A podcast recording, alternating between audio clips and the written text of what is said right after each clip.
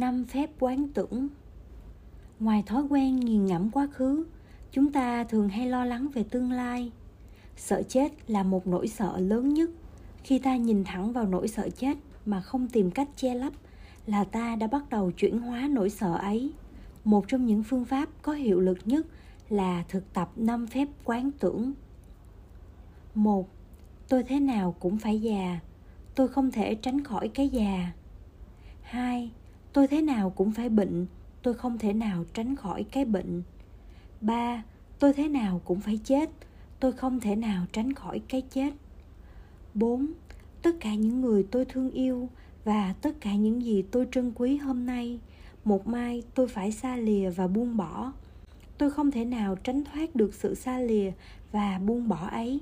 Năm, tôi là kẻ thừa tự những nghiệp quả do thân, miệng, ý của tôi tạo nên những nghiệp quả ấy là cái duy nhất tôi có thể mang theo với tôi sau này. Hãy quán chiếu sâu sắc và chú tâm vào mỗi lời quán tưởng, đồng thời theo dõi hơi thở. Hãy đối diện nỗi sợ một cách dũng mãnh. Một, tôi thế nào cũng phải già. Tôi không thể nào tránh khỏi cái già. Đây là quán tưởng thứ nhất. Chúng ta ai cũng sợ già. Chúng ta không muốn nghĩ tới cảnh già. Chúng ta đè nén nỗi sợ. Đưa nó vào quên lãng lời quán tưởng này có trong phẩm 70 71 của kinh Tăng Chi Bộ. Chắc chắn tôi sẽ phải già. Đây là một sự thật phổ quát mà không ai có thể tránh được. Phần đông chúng ta không chấp nhận điều đó và không ít thì nhiều muốn chối bỏ. Nhưng từ sâu thẳm của tâm thức, ta biết đó là sự thật. Mỗi khi đè nén nỗi sợ đó, chúng ta tiếp tục nuôi dưỡng nó trong tiềm thức sâu kín rồi chúng ta đi tìm quên lãng bằng ăn, uống, rượu chè, hát sướng, để cho nỗi sợ không phát hiện lên bề mặt của tâm thức. Tránh né nỗi sợ, cuối cùng cũng chỉ gây đau khổ cho ta và cho người khác, đồng thời làm cho nỗi khổ ngày càng lớn mạnh. Chúng ta phải chấp nhận nỗi sợ này như là một sự thật, chứ không phải chỉ là một lẽ đương nhiên. Đọc lên lời quán tưởng này không phải chỉ đọc suông một lời tuyên bố mà là một cơ hội để chứng nghiệm trực tiếp. Hãy dành một vài phút để cho lời quán tưởng thấm vào xương, vào thịt. Không nên chỉ chấp nhận như một kiến thức. Biết rồi, hôm nay tôi còn trẻ, mai kia tôi sẽ già. Đó chỉ là một khái niệm trừu tượng, không giúp ích được gì. Nhất là khi bạn đang cố tâm đè nén nỗi sợ đó, ngay sau khi đọc xong lời quán tưởng. Đức thế tôn dạy rằng, khi chúng ta đưa nỗi sợ lên vùng ý thức và quán chiếu một sự thật là ta không thoát được cảnh già, cảnh chết, thì nỗi sợ sẽ dần tan biến. Chúng ta không nên hành động một cách vô thức vì sợ hãi và kéo dài vòng luẩn quẩn, khiến sợ hãi càng thêm trầm trọng. Hai, tôi thế nào cũng bị bệnh, tôi không thể nào thoát khỏi cái bệnh. Lời quán tưởng thứ hai, công nhận sự thật phổ quát về bệnh. Thở vào, tôi biết thế nào tôi cũng bị bệnh thở ra, tôi biết tôi không thể thoát khỏi bệnh. Thái tử tất đạt đa, tên của bụt khi chưa thành đạo, có sức lực cường tráng nhất trong thành ca tỳ la vệ. Ngài luôn đoạt giải trong các kỳ thi đấu võ và tất cả mọi người trong triều, kể cả người em họ là đề bà đạt đa, đều khâm phục và ghen tức. Lẽ tất nhiên thái tử tất đạt đa cũng hãnh diện về thành tích của mình nhưng nhờ thiền tập và nhìn sâu, ngài đã ý thức về tính kiêu hãnh đó và ngài đã tỉnh ngộ. Khi không bệnh tật, ta thường nghĩ rằng bệnh tật là chuyện của người khác. Chúng ta có thái độ coi thường những người òe oặt yếu đuối, tự cho mình là không như họ. Nhưng một ngày kia, thế nào ta cũng bị bệnh. Nếu chúng ta không thường xuyên quán chiếu sự thật ấy, ngay lúc chưa bệnh thì đến khi lâm bệnh, ta khó mà chịu đựng, đối phó. Chân vẫn mạnh, tay vẫn khỏe. Nhưng phần đông chúng ta không lợi dụng lúc đang còn mạnh khỏe để săn sóc sức khỏe của mình và những người khác. Chúng ta không để hết sức lực để thực tập, cải thiện sức khỏe và giúp người khác cải thiện sức khỏe. Một ngày nào đó, ta sẽ ngã bệnh, nằm liệt giường, không thể bước được một bước. Vì thế, ta phải thấy rõ ngay trong hiện tại đã mang thân xác này thì không thể nào không bị bệnh thấy được như thế ta không còn tự hào về sức khỏe của mình nữa ta sẽ lợi dụng lúc ta còn có thì giờ và năng lực để chăm sóc cơ thể và không bị chôn vùi trong những thú vui vô bổ có thể tàn hoại cơ thể chúng ta. Ba, tôi thế nào cũng chết, tôi không thể nào thoát khỏi cái chết. Đây là lời quán tưởng thứ ba. Thở vào, tôi biết thế nào tôi cũng chết. Thở ra, tôi biết là tôi không thể thoát khỏi cái chết. Đó là một sự thật mà chúng ta không muốn đối diện. Ta muốn sự thật ấy khuất mắt vì ta sợ.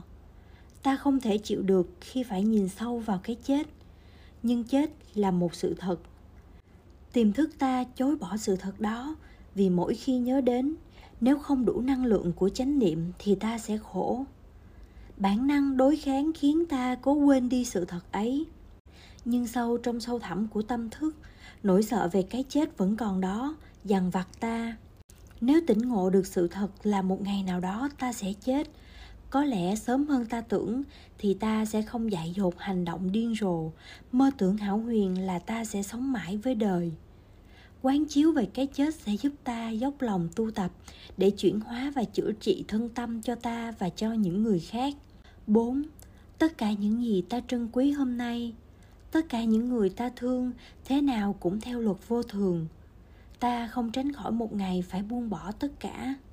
Đây là lời quán tưởng thứ tư thở vào, tôi biết là sẽ có ngày tôi phải buông bỏ tất cả những gì mà tôi trân quý, yêu thương thở ra, không thể nào tôi có thể mang những thứ ấy theo tôi mãi mãi tất cả những gì mà tôi trân quý, tài khoản ngân hàng, nhà cửa vợ chồng người thương con cái tôi đều phải từ bỏ khi chết tôi không mang theo được gì hết đây là một sự thật khoa học ấy vậy mà ngày này qua ngày khác ta tìm mọi cách để tích lũy tiền tài, danh vọng, kiến thức và bao thứ khác.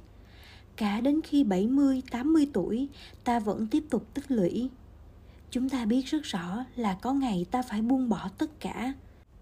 Vì vậy, một thực tập của các vị xuất gia là không cất giữ bất cứ thứ gì. Đức Bụt khuyên các đệ tử của Ngài chỉ nên có ba chiếc áo, một chiếc bình bát, một cái dụng cụ lọc nước và một tấm vải tọa cụ và phải sẵn sàng buông bỏ cả những thứ đó bụt thường khuyên các đệ tử không nên quyến luyến ham thích một gốc cây mà mình đã ngồi thiền hay nghỉ qua đêm các vị ngồi thiền tập và ngủ dưới bất cứ một thân cây nào. Hạnh phúc không tùy thuộc nơi chỗ ngồi. Nếu chúng ta thực tập và có thể buông bỏ, thì chúng ta sẽ có tự do và hạnh phúc ngay ngày hôm nay. Nếu không buông bỏ được, thì không chỉ ta sẽ phải đau khổ vào thời khắc ta buộc phải xa lìa tất cả, mà ta sẽ đau khổ ngay ngày hôm nay vì ám ảnh của nỗi sợ mất đi mãi mãi có nhiều người tuy già mà vẫn tham lam, keo kiệt như nhân vật Score trong cuốn phim mô phỏng theo truyện Charles Dickens. Không bao giờ muốn chia sẻ với ai một thứ gì. Thật đáng hổ thẹn. Chẳng phải là vì họ không biết rằng họ sẽ phải buông bỏ tất cả trong một ngày rất gần đây thôi. Có thể là vài tháng, mà chỉ vì họ có tập khí là dành cả cuộc đời đeo đuổi hạnh phúc bằng cách ôm giữ có một câu chuyện cổ tích việt nam về một ông nhà giàu tên thạch sùng. Ông ta góp nhặt mọi thứ vào kho của mình. Ông tự hào là ông có tất cả những gì mà nhà vua có trong kho. Nhà vua khi biết chuyện đã hỏi thạch sùng là ông ta có thật là giàu hơn nhà vua hay không? Thạch sùng trả lời là ông tin chắc là ông có bất cứ thứ gì mà nhà vua có trong kho. Nếu không, ông ta sẽ giao hết tài sản của ông cho nhà vua dưới sự quan sát của các vị đại thần trong triều, vua cho kiểm tra kho của thạch sùng. Quả nhiên những gì nhà vua có, thạch sùng cũng có. Tuy nhiên sau cùng, người ta tìm ra trong kho nhà vua một cái nồi bể. Cái nồi này không thể dùng để nấu canh, nhưng còn có thể dùng để kho cá. Thạch sùng thua cuộc và phải giao hết tài sản cho nhà vua thạch sùng chết vì tiếc của và khi chết tái sinh thành con thạch sùng luôn luôn chắc lưỡi tiếc thầm ngạn ngữ việt nam thạch sùng chắc lưỡi chúng ta không muốn như thạch sùng chỉ tìm hạnh phúc trong việc tích lũy vật chất Đức Thế Tôn một lần khuyên các đệ tử nhìn lên mặt trăng để cảm nhận sự tự do của mặt trăng trên bầu trời thanh thang. Là một hành giả, chúng ta phải tự do như mặt trăng nếu chỉ lo tích lũy tiền của danh vọng, quyền lực, tình ái, chúng ta sẽ mất hết tự do. Năm, tôi là kẻ thừa tự những nghiệp quả do thân, miệng, ý của tôi tạo nên. Những nghiệp quả ấy là những cái duy nhất tôi mang theo sau này. Lời quán tưởng thứ năm nhắc ta rằng khi chết chỉ có ý nghĩ, lời nói và hành động là vẫn tiếp tục. Đó gọi là nghiệp thở vào. Tôi biết rằng tôi không thể đem theo gì với tôi ngoại trừ ý nghĩ, lời nói, hành động của tôi. Thở ra, chỉ có nghiệp quả là theo tôi. Tất cả những thứ khác tôi đều phải để lại đằng sau. Nghiệp quả không phải là gia tài tôi thừa hưởng từ cha mẹ, mà là kết quả của các hành động của tôi. Những ý nghĩ, lời nói, hành động đó gọi là nghiệp. Nghiệp theo tiếng Scanric có nghĩa là hành động kết quả của những ý nghĩ, lời nói, hành động của ta sẽ theo ta. Ta không thể mang theo tài sản và người thương, chỉ có nghiệp. Kết quả của hành động là luôn luôn theo ta. Ta không thể nào thoát khỏi nghiệp. Nghiệp mãi mãi theo đuổi ta. Nghiệp là nền tảng mà ta nương tựa. Chúng ta chỉ có một nền tảng để nương tựa, đó là nghiệp. Chúng ta sẽ chịu lãnh hoa trái của tất cả hành động, thiện hay bất thiện của ta sử dụng chánh niệm để giải tỏa hạt giống sợ hãi. Thực tập năm phép quán tưởng giúp chúng ta chấp nhận những nỗi sợ thâm sâu, chấp nhận già, bệnh, chết là những sự thật ta không thể nào thoát khỏi. Khi đã chấp nhận các sự thật ấy, ta có thể tìm được bình an và có khả năng sống một cuộc sống có ý thức, lành mạnh, thương yêu và không bao giờ gây khổ đau cho mình và cho người khác hãy đem nỗi sợ lên tầng ý thức và mỉm cười với nỗi sợ. Mỗi khi bạn mỉm cười với nỗi sợ, thì nỗi sợ sẽ yếu đi một chút. Nếu bạn chạy trốn nỗi sợ, thì không có cách nào khác để cứu vãn. Chỉ có cách nhìn sâu vào gốc rễ của sự sợ hãi thì mới tìm ra giải pháp. Năm phép quán tưởng đưa chánh niệm tiếp xúc với hạt giống lo sợ. Hạt giống lo sợ có đó trong ta nếu ta không thực tập ôm ấp hạt giống lo sợ bằng chánh niệm, thì mỗi khi đối diện với sự thật, chúng ta sẽ đau khổ nhiều. Cũng giống như con đà điểu chôn đầu trong cát mỗi khi gặp sư tử. Chúng ta tìm giải trí bằng tivi máy vi tính, trò chơi điện tử, rượu và ma túy để quên đi sự hiện hữu của tuổi già, bệnh, chết và sự vô thường của những gì ta đang trân quý nếu ta cứ mặc cho sự sợ hãi trấn áp, thì chúng ta sẽ tiếp tục đau khổ và hạt giống sợ hãi trong ta càng ngày càng lớn mạnh. Nhưng nếu ta có ý thức, ta sẽ dùng năng lượng chánh niệm để ôm ấp nỗi sợ.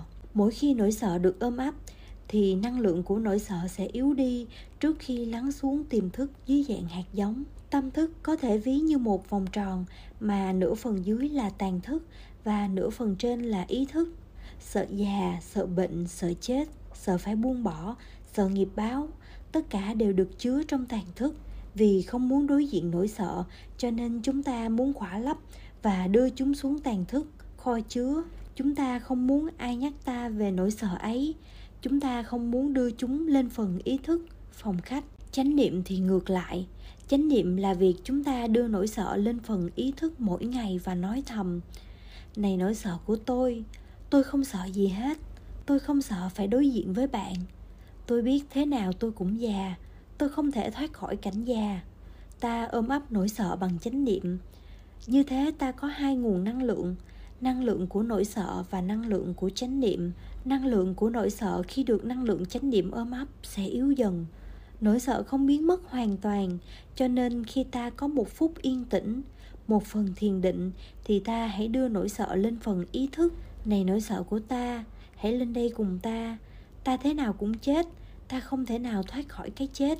Bạn ôm ấp nỗi sợ như thế trong năm, 10, 20 hay 30 phút bằng năng lượng chánh niệm. Cứ như thế mỗi ngày, nỗi sợ của bạn sẽ yếu dần.